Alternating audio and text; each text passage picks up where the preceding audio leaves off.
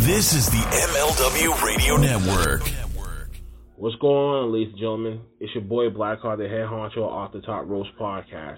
If you love independent and professional wrestling and like all the juicy gossip of the wrestling industry, then look no further than here, OTTR headquarters. You catch us on Facebook, Twitch, and Facebook groups, and whatever that you get your podcast from with our with our latest last week of wrestling, after darks, under Boss's hard taste, and now a new upcoming trivia game show, Wrestlinary, coming soon.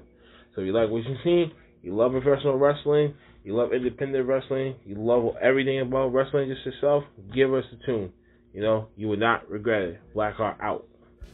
Everyone knows a lot of things can change in the span of 10 years. But when it comes to professional wrestling podcasting, one thing is still guaranteed. The Shining Wizards is the only place to get all the latest wrestling news, interviews with the greatest guests, and of course, tons of laughs in discussing the world of wrestling. The show is still available on Monday nights at 7 p.m. East on rantemradio.com and Rant Entertainment Media on the TuneIn app, and it's still available on all podcasting platforms. To check us out, head over to shiningwizards.com, where it's still wrestling talk and talk about wrestling. Good morning, good afternoon, good evening, and good night. My name is Thomas, and what's your name? Oh, I'm Alan. Alan. Oh, yeah, yeah, Oh, yeah. yeah. We're brothers. That's right. Yeah. Yeah, I forgot Got the that. mother, same mother and father. Your room was Oh, we share the room. shared a room. We share the room. Thought I knew your face. Yeah, we go way back, mate. Yeah. We should do a podcast then. Uh, we have. We do. We do a podcast. We do a podcast. What's it called? The Roadcast. Roadcast. Yeah, that was planned. Yeah. Yeah. yeah well. What do we do? Well, we cover all different things in the world of pop culture. We're talking about comic books, we're talking professional wrestling, and we're talking about movies. Go back and watch classic retro wrestling events, the likes of WWE, WCW, and if you do like that, you can check us out on Apple iTunes, also on Podbean, Anchor, and on Podknife. Also, check us out on Twitter at the Brokast. That's B R O K A S T. Nearly stuffed up the ending. no, it's all right. Good on you. Yeah. Instagram also at the Brokast Podcast. Remember, we don't spell it with a C. We spell it with a K. So, mate. Take it easy. Welcome to another episode of Overbooked, brought to you by the MLW Radio Network and the Front Row Material brand. As you guys know, we are reading the Sabu book, and we've read the first 10 chapters. I do appreciate everybody bearing with me here. This has been a long journey, but I do, like I said before, appreciate everybody hanging here with me. So, chapter 11, just to kind of give you a heads up, is 58 pages long. So, it looks like what we're going to do is we're going to break chapter 11 down into a couple of installments. So, I just want to kind of give you a heads up. We'll be calling it chapter 11 part 1, part 2, and so on and so on. But I wanted to get this started here because I did have an opportunity. So, with that being said, let's go ahead and let's jump right into chapter 11. This one is entitled ECW Return. After leaving WCW land, I got a call from Paul Heyman. His voice was very low and rehearsed. I knew something was up. He had been planning a big show for 1995's November to Remember. I guess what had happened was the Pennsylvania State Athletic Commission was going to shut them down, and it was going to be more like a November nobody would remember. You see, on a recent show, Cactus Jack lit a chair on fire, and it was wrapped in a kerosene soaked towel in the ring, and he went after Tommy Dreamer and Terry Funk with it. During the spot, the flames started to grow. Some moved up towards his hands, and he swung it. He ultimately lost control of it and released the weapon. It bounced off the top rope and took flight. The flaming chair and towel landed out in the audience and caused quite a scare for some of the fans in attendance. Terry Funk got burned badly in the process, as did a fan who ended up suing ECW. The commission did not like the idea of putting fans in danger. This incident, coupled with a few other extreme moments in ECW, led to some huge worries. Because of this, ECW was in danger of being shut down completely. Paul Heyman knew that I pulled some weight with some of the commissioners in that state. He remembered every time he had signed our shows, he would come over and hit me with all kinds of questions and ask for pictures, but really didn't do that to anybody else. I think it's because he's a big fan of my uncles. Paul Heyman said to me, I'm not really sure. I don't care if he wants you as your baby, he said. If you can get them to let us have this show, you'll be helping out the boys a lot, and you'll be helping me out. And I will owe you a big one. I knew Paul was swallowing his pride to make this phone call in the first place. I listened as he asked me to call the commissioner on my own and to try to persuade him to let the show happen under my watch. Now, I agree, letting me be the guy in charge of not allowing weapons to get out of hand seemed a little ridiculous, but so was everything else in this business. So, you'll give him a call? Paul asked. I waited a few moments to take the bloated worm out of my stomach. I was squirming around like a greasy snake that I was. Uh, I, I guess I could. I mean, I knew the show would be a payday for the boys. I also knew that it would help out Paul tremendously, but neither is a reason why I should be the one who has to do it. The only reason I would help is that I knew I would be able to hold him up for some extra money. I really thought this plan was dumb. See, there's no way they're going to work with this. I thought, but I figured there was at least a payday in it for me either way. Not having any steady work and any income right now, I agreed to make the phone call.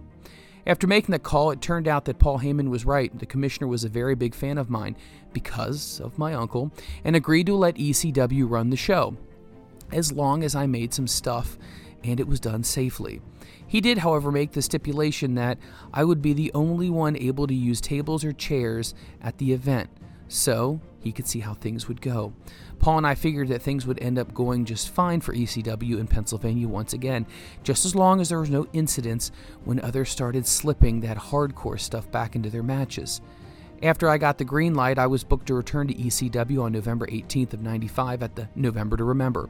Shortly thereafter, I was introduced as a mystery opponent on an ECW card promoting the big event. The lights went out, then they came back on, and the fans went crazy for me. It was really a cool moment. I even got goosebumps as they screamed and cheered for me returning. I was like their hero. And I usually don't go for all that sentimental shit. So my second stint in ECW had officially begun. Come November to remember, the ball had started rolling and ECW didn't stop. I beat Hack Meyers around Thanksgiving. I beat Cactus Jack after Christmas. Then I beat Stevie Richards right after New Year's. In 1996, I worked with a lot of guys I really liked working with. Just before my pairing with RVD, our famous tag team run, I was working a lot with Too Cold Scorpio. Let's talk about Too Cold. Before, many people may not know this, but Too Cold was tough as nails. He was by no means a pushover. He would always fight back and hold his own, and he could party with the best of them. When Too Cold was in WCW, Ric Flair was just taking over the booking again he was finally going against some names like Ricky Steamboat, who he really respected and watched on television as he was getting into the business. To get over with the boys, he rolled with it. Too Cold told me about partying with Buddy Lee Parker and Brian Pillman, and eventually taking the fall for when Flair decided to make a power statement after he took control. You see, for Flair to look like he was doing his job, he had to catch someone doing something wrong. What easier way to do that than to hit somebody with a drug test who he knew was going to fail? I guess there was an incident in the Bahamas, as the story goes, and some party go- goers ended up telling where they had got their party supplies. Well, the next morning, Too Cold ended up having to take a piss test. If I could have delayed the test for 48 hours, that wouldn't find any coke in his system. But I said that in an interview. But it just was pot, and it was what they were looking for. I would have to delay the test for years and years with the amount that I had in my system. So I took it, I failed it like crazy, and they let me go again. Because Flair didn't tell Too Cold Scorpio himself that I was being let go, anger started to build. Too Cold told everybody that I wasn't right. He felt like he had singled me out, and Flair made it very clear that he saw Ric Flair anytime he was going to whip his ass. Later on, Too Cold went back to New Japan Pro Wrestling and they were going to have a match in the North Korean tour. It was a conjunction with WCW called Collision in Korea. Ric Flair also was the one who booked it. Ric Flair is one of the guy who got me fired from WCW. Too Cold, Masa Saito, when he heard the news. When I got a hold of him, I'm going to kick that motherfucker's ass. No, Scorpio, Masa said, don't do that. If you do that, you'll end up being fired here as well. Too Cold was disappointed, but agreed not to. When the tour finally came, guys like the Steiner brothers, Scott Norton, and whoever else they were using at the time had to lock up their pills and everything else they had in their hotel room so that they weren't going to get in trouble. Now, they had to do it in Tokyo before they went to North Korea. If they didn't, the strictness in the country would have them in. Now, by the time they got to North Korea, some of the guys were still going through withdrawals, and some others were just angry. Too Cold was on the tour bus sitting next to Road Warrior Hawk, waiting for the rest of the wrestlers, when all of a sudden they looked up and they saw Ric Flair. Rick really lived that gimmick. He was standing on the sidewalk with the hair slicked back, looking at his Rolex and waiting for his Mercedes to roll up to pick him up. Hawk had been riding around in Rick's limo for the past couple of days, but for whatever reason decided to get on the bus with the boys today, when he didn't see his fancy ride on that particular morning. Look, there's Flair, Hawk said, not knowing Too Cold had heat with him. I wonder what he's waiting for. Yeah, I wonder, Too Cold said. Maybe he's looking for me, Hawk said. I rode with him the last couple of days. Maybe he wants me to ride with him again. Fuck that motherfucker, Too Cold said. Let me ride by himself. Why you say that? Hawk said. What the fuck are you talking about? Fuck that guy. Let him ride by himself. Words were exchanged, and it was possibly Hawk dropped the N word, potentially. Something to the lines towards Too Cold. Whatever he said, it all came out. Too Cold jumped on Hawk and they started beating the hell out of each other. He would not be disrespected. Now, Hawk was no pushover at all, but everyone said Too Cold was beating this guy's ass in the middle of the bus. Some of the young boys tried to jump in and break it up, but Too Cold just flung them around like they were nothing. Too Cold was destroying him. Hawk had professed and told everyone that he was in a fight with the Hells Angels, that he could knock anybody out with one punch, but that really wasn't the case with Too Cold. He hit him with everything he had in the face, and Too Cold just shook it off and laughed and went back to beating up Hawk. Just before he could hawk, gouge Hawk's eyes out, the Japanese boys finally were able to pull Too Cold Scorpio off of him. It was a good thing, too, Too Cold says, telling the story today. Hawk was bleeding like crazy, and I wasn't afraid that I would get hepatitis for the things I would do to him. Too Cold said he realized that he had fucked up. North Korea was finally letting Americans in, almost like a peace treaty, and then they hear this happened. Probably not a good thing. So, like a man, Too Cold went up to each person on the bus and apologized, telling them there was no place to do this. However, when he went back up to Hawk to try to apologize to him, he learned that Hawk was still fired up over it. He knew it wasn't over. Later that night in the hotel, Too Cold decided that he needed to get a good weapon together in case Hawk decided to get revenge on him for what happened in the bus. Scorpio was rooming with Chris Benoit, of all people at the time, who was watching him forge something evil together. Benoit shook his head, looking at Too Cold like he must have lost his mind. Too Cold was making a shank out of two stainless steel chopsticks. Please, please tell me that you will not be stabbing someone over here in North Korea, Chris said. You have your passport. You'll be stuck over here in North Korea. Now, if you do this shit in Tokyo, that's a little different. How so? Too Cold asked. I know enough mob motherfuckers that I can get you home, he said, but please just don't stab anyone in North Korea, okay? With Chris Benoit being the voice of reason, Too Cold Scorpio agreed and went out of his way to quelch the heat he had with Hawk at least until the end, at least until they got back to Tokyo. Now, it only made sense that I was paired up with Rob Van Dam, right? This meant I could ride with him and also work with him. I was very familiar we agreed with a certain formula. We would make great matches on TV, and I think it's safe to say, looking at the response over the years, we did pretty well. You know, it's funny because whenever I'm asked about tagging with RVD, I tend to remember the matches that we had, wrestling him a lot, and being his partner. I don't know of this because a lot of partying, but I guess it makes sense that you barely even remember who your partner is during those years, when you're always standing on the apron, and you would seemingly remember your opponents a whole lot better because there was more interaction. For this program, we decided to do long term. That was the first wrestling we had. I was used to singles matches, and eventually tagging up with him became more normal. We decided to go with making a storyline about RVD not respecting me anymore, but eventually growing to respect me leaded to an eventual alliance. We had some really great singles matches over the years. Then, after the feud was over, Rob challenged the team of Doug Furnas and Phil LaFon in their debut match in ECW. Rob told them that they were going to make it in ECW, they would first need to learn respect from one man who could teach it to them. He taught me the meaning of the word. My tag team partner is Sabu. And finally, alliance between Rob Van Dam and Sabu was officially made. In case you were hoping for some dirt on Doug Furnas, I can only really say this.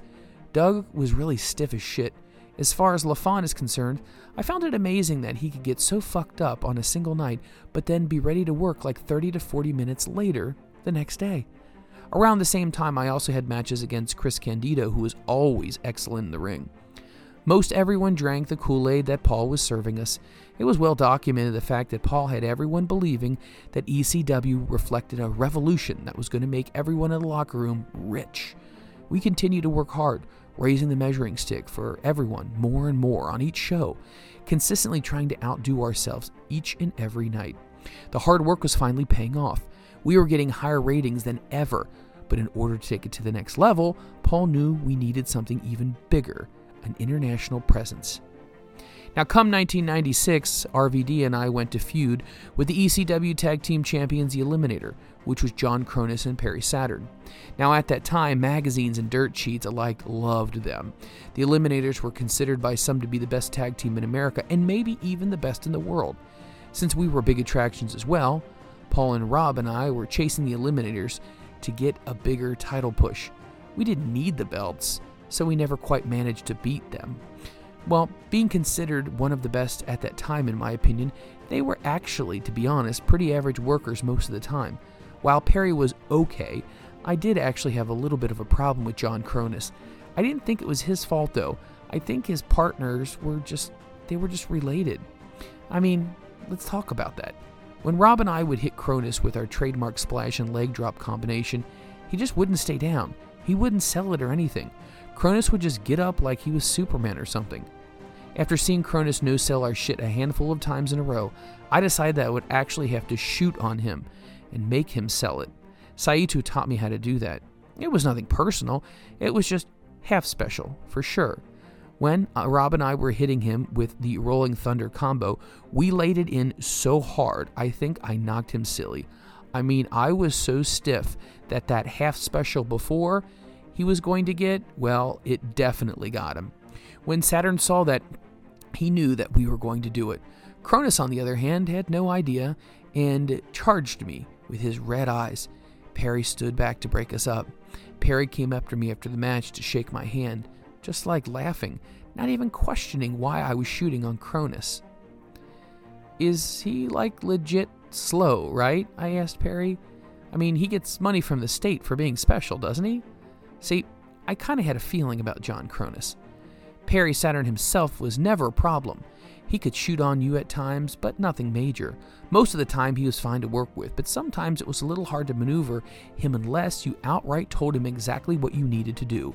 He was wooden, stiff, but if I pushed him to send him into the ropes, he often didn't realize what I was trying to get him to do, and he didn't move. He was also a little hard to read sometimes, at least for me. Like if you thought you were going to go one way, and you probably were wrong, and then you would think, hmm, we'll go the other way. Well, shit didn't work that way either. A really good worker was easy to read. They work well, they react when things go bad. And at this time, Perry was good when you told him what to do, but he wasn't really polished enough to be a real leader in the ring yet. Now, come February of 1997, we were surprised when Paul came to the locker room and said that we were going to be working spots with the WWF. This seemed like a direct contradiction to what we were trying to do. He said that we were trying to be a revolution, but now, I guess it made sense to me. The cross promotion meant our brand and our guys were going to be on their programming. This meant more exposure and more potential buys for ECW. When ECW showed up on WWE's locker room, the mood changed. It was really tense, to say the least. ECW had been slamming the hell out of WWE on the mic for so many years, practically every show. It was like cartoony. We called it garbage. We called it bullshit kid stuff. I think of WWE people believed that there must be some truth to our promos. Hell, I think some of our own guys and their own guys believed it as well. Now, on that first Monday Night Raw taping with ECW at the Manhattan Center, a dozen or more of our guys had been booked by Vince himself for matches that were sure to be historic for die-hard pro wrestling fans everywhere. Now, don't get me wrong, promotions like NWA and AWA worked together for supercards, as well as New Japan and All Japan. The difference there was Vince almost never talked about any of their promotion in his own words or ever mentioned them on his television product.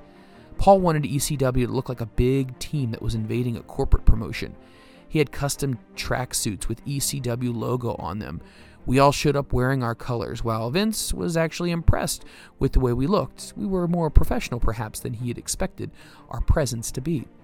The WWF boys were clearly not happy to see us. It was already a competitive atmosphere.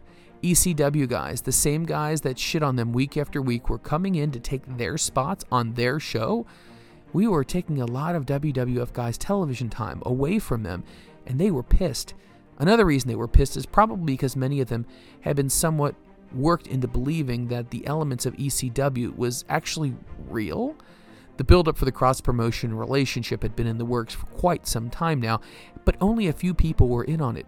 Rumor has it that Vince had reached out to Paul after King of the Ring and was booked in Philadelphia in 1995. ECW had grown quite impressive, a great local following in the hometown, so much that ECW chants sometimes stole the show. After that, Paul started working a deal with WWE behind the closed door scenes, but nobody knew about it. The idea was to work ECW into WWF storylines, almost like an advertisement for our shows. Paul wanted this national exposure, but never told the talent anything about it. From what people have said, I think the only people who really knew about the negotiations were Paul, Vince, and maybe Bruce Pritchard. Paul kept it all so close to the chest, but he wouldn't tell any talent he would continue to live the anti corporation message every single time he talked to us. Maybe about a year later, some of the ECW advertisement negotiations had moved forward, but neither Paul nor Vince told anybody. Again, both promotions agreed to make the surprise really work. They were going to have to keep it close to the chest and keep an element of realism to what was happening. If the secret had been leaked, it would be far less impactful as far as the fan base was concerned, because more and more smart marks were starting to get internet savvy. At the time, WWF Mind Games pay per view, Dreamer and Sandman apparently bought tickets and sat ringside with Paul. They were all wearing their ECW colors, so everybody knew exactly who they were. Because of the secrecy of the angle, Paul actually had the Eliminators off camera way back in the audience in case a real fight was going to break out and Paul and Vince didn't smarten up either one of the locker rooms. This was done to make the ECW guys look like they were real, and also to make sure that the WWF wrestlers decided to take matters into their own hands. Now, in the first match on the pay per view, Savio Vega was just minding his own business wrestling in a Caribbean strap match against Justin Hawk Bradshaw when the Sandman took an opportunity moment to jump out of his seat and spit a stream of beer at Savio. Now, for anyone who knows Sandman, this totally could have been real, so it translated really well on screen. Eventually, I found out that only Savio knew about the beer spot. The commentators didn't know. Even Bradshaw didn't know. Bradshaw had gone on to record to say that he actually was ready to hop the fence and fight if Savio hadn't cut him off. Vega played it off it was just some fan who was out of line, who just wanted to add some realism. Also on television, the commentating team never mentioned who we were, never even mentioned our ECW names. This even more gave us credibility for being an unscripted vibe. Now, behind the scenes, the agents quickly got word that they were beyond pissed.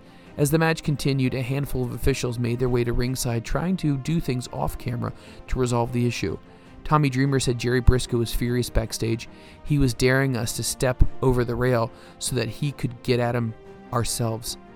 There was some craziness with security as well. And eventually, the ECW guys were escorted out of the building by an actual police officer. In the WWF locker room, the other wrestlers wanted to kill us. Then, the next night on Raw, Owen Hart and the British Bulldog were defending their tag team championships against Skip and Zip, now known as the Body Donnas. Then, out of nowhere, ECW chants broke out and Taz jumped the guardrail. He had a sign that read, Sabu fears Taz.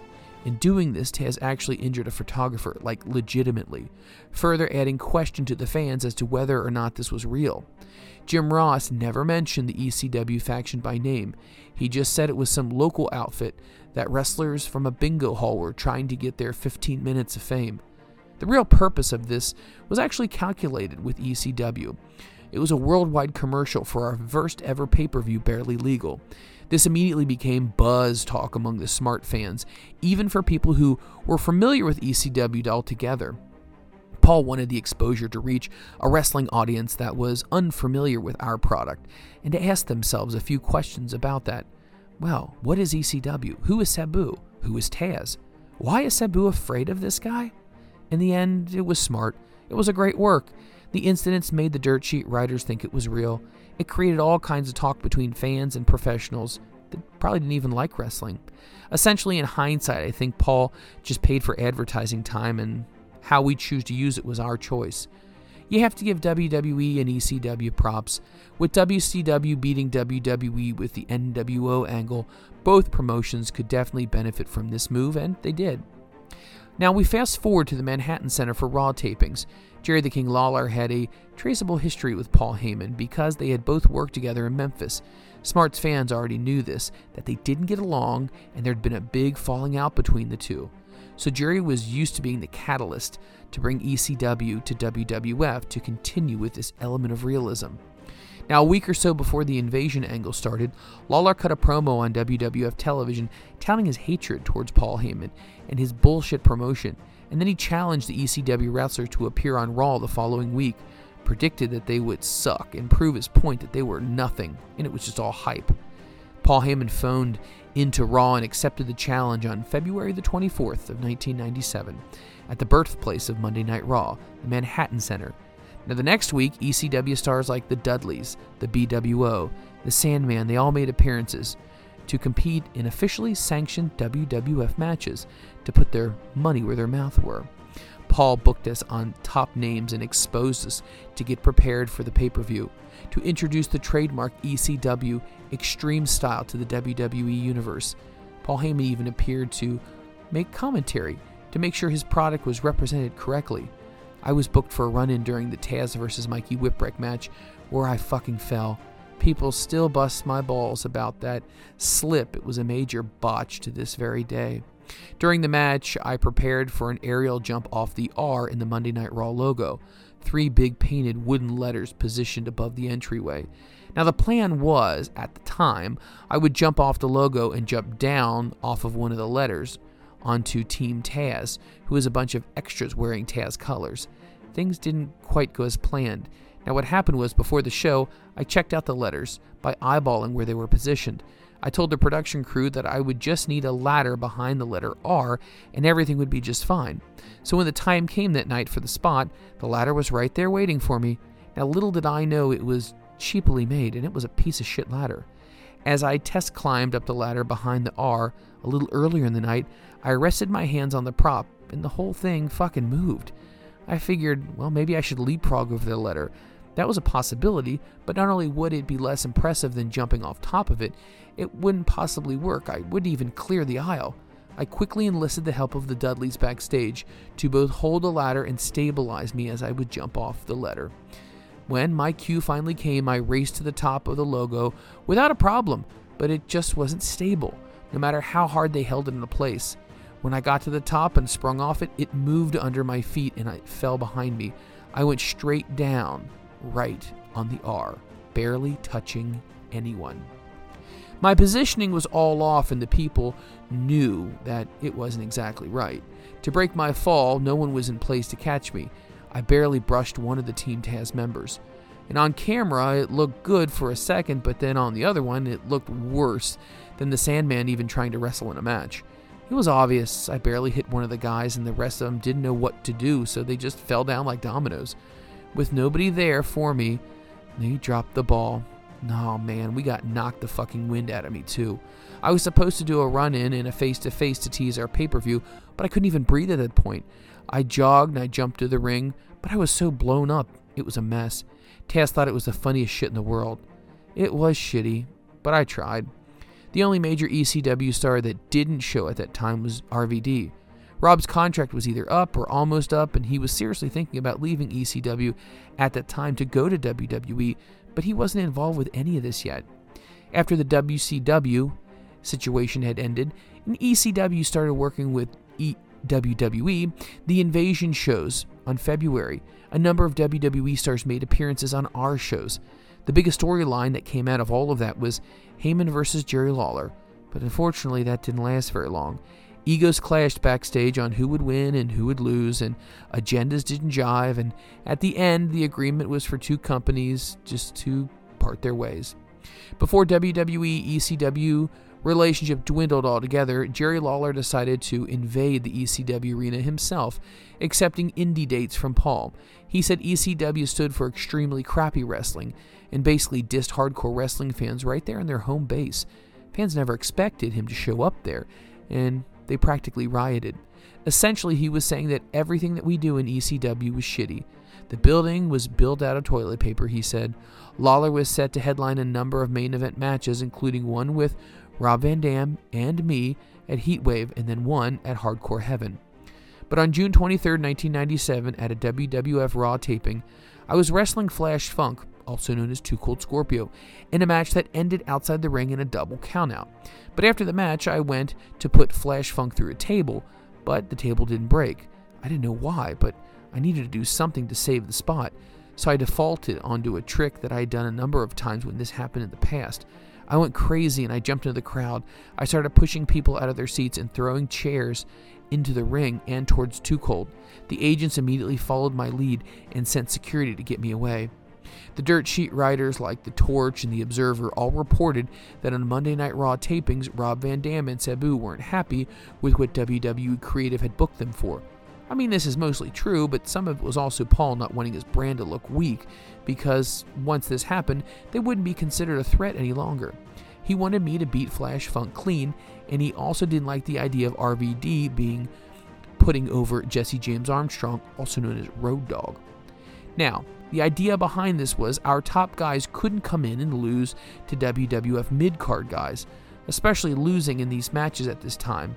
It didn't make any sense for us. Now, if I had worked out correctly, the plan would have been ECW's matches on Raw each week would build up to a headline ECW versus WWF match at SummerSlam. Now, the talk was that Team ECW would be Tommy Dreamer, Sandman taking on Jerry Lawler, aligning himself with ECW turncoat Rob Van Dam. In return, ECW would get plugs for our second pay per view, Hardcore Heaven. However, once again, politics and egos eventually broke down the relationship that Flash Funk match was one of the things that hurt the invasion, and WWE fans didn't want to see that on Raw. But by July 9th, 19th, 1997, ECW ran an experimental i pay per view. You know, rather than a traditional pay per view where you would call your local cable company, this was on the internet. It was pretty much off of WWF programming, but Paul was still finishing up some of the internal storylines from the invasion angle. It was RVD, myself, and Jerry Lawler versus Tommy Dreamer, Sandman, and Rick Rude in a steel cage. To politically keep everyone happy, it ended in a no contest. That was the end of our inter promotional crossover. That's going to go ahead and end part one of chapter 11. When we come back, we're going to be talking about the no ropes barbed wire match with Terry Funk. That's where we will begin.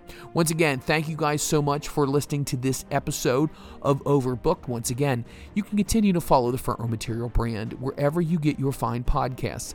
Front Row Material interviews and our daily podcast called Headlines brings you the updated every single day interviews exciting news, and all of the scandals. Headlines is your one stop shop for your podcasting news when it comes to the world of professional wrestling. With that being said, my name is Mike Freeland, and I will catch you on the next episode of Overbooked.